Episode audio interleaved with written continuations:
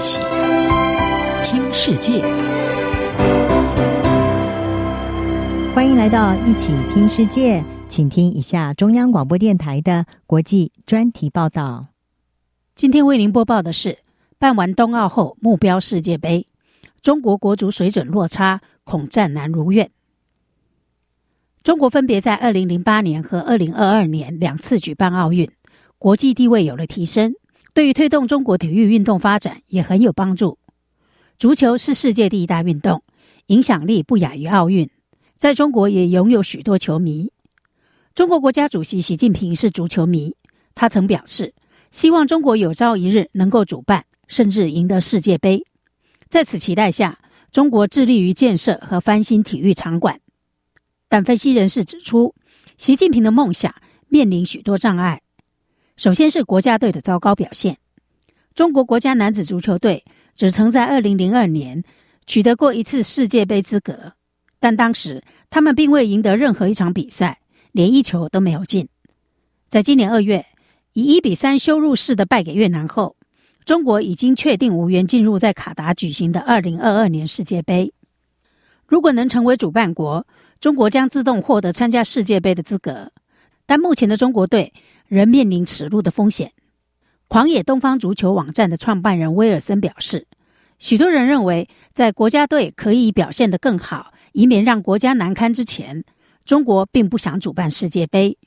几年前，中国足球砸下大钱，请来著名的外国教练和球员，而取得了一些进步。但那些日子已经一去不复返。中国持续规划外国球员，其中许多是巴西人。”但国家队在国际足球总会的排名中仍停留在第七十五名。卡达在二零一零年赢得二零二二年世界杯主办权时，仍是国际足坛的侏儒。但自那以后，有了长足的进步，世界排名从第一百一十三位上升到现在的第五十二位。但威尔森说，中国想追求这些脚步，并成为足球强国，需要巨大且根本的变革。目前，中国足球濒临消亡，因为它是由政治而非体育势力控制。威尔森指出，中国需要减轻对普通百姓的压力，让他们更愿意让孩子把时间花在除了无休止的做功课之外的其他事情上，也必须改变足球管理结构，减少由上而下的方式，让足球人士而不是政客来决定这项运动。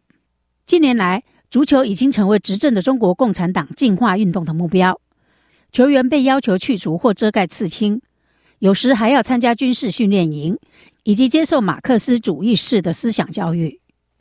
上海上港俱乐部前技术总监戴维森认为，中国拥有主办大型赛事的设施和后勤能力。二零零八年北京奥运和刚落幕的二零二二年北京冬奥就是证明。他指出，二零三四年或二零三八年，中国申办世界杯的时机或可成熟。戴维森说：“当我还在中国时，我建议他们要有八至十年的愿景和计划，忘了下届世界杯，而是应该为中国足球的愿景和现代化比赛的需求建立一个坚实的平台。”但他说：“中国缺乏长期投资，太聚焦于短期内获胜。在赢得二零二二冬奥的主办权后，中国成功地激发了人民对寒冷天气运动的浓厚兴趣。在北京冬奥，中国队取得了历史性的突破。”拿到九金四银二铜，一举超过美国，在奖牌排行榜上位居第三，仅次于挪威和德国，是历届冬奥的最佳表现。专家指出，这显示中国有能力在有需要的时候提高大众的兴趣。尽管多家足球俱乐部负债累累，包括前中超冠军江苏苏宁，使得中国足球面临厄运，但知名教练特鲁西埃认为，中国国家队正在逐年进步。来自法国的特鲁西埃曾执教多家中国足球俱乐部，目前是越南 U 二十球队的教练。他表示，中国足球有了很大的进展，许多俱乐部正积极发掘、选拔和培训年轻运动员。但特鲁西埃也警告，中国仍然没有足够的基础设施或优秀教练。而其他专家则认为，仅仅拥有一支有竞争力的球队，不足以成功申办世界杯。迈阿密大学运动管理教授李波指出，申办世界杯的竞争比申办奥运激烈得多。依据目前的投票形势，有意申办的国家必须与国际足总成员国保持良好的关系，而中国足球官员在国际足总内部并不是很积极。此外，李波也表示，国际足总比较有兴趣把主办权授予愿意分享的国家，而这在中国似乎不太可能。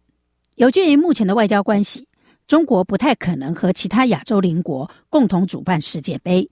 但特鲁西亚乐观的认为，总有一天中国会成为世界足球大国，就从努力进入二零二六年世界杯作为迈向成功的第一步吧。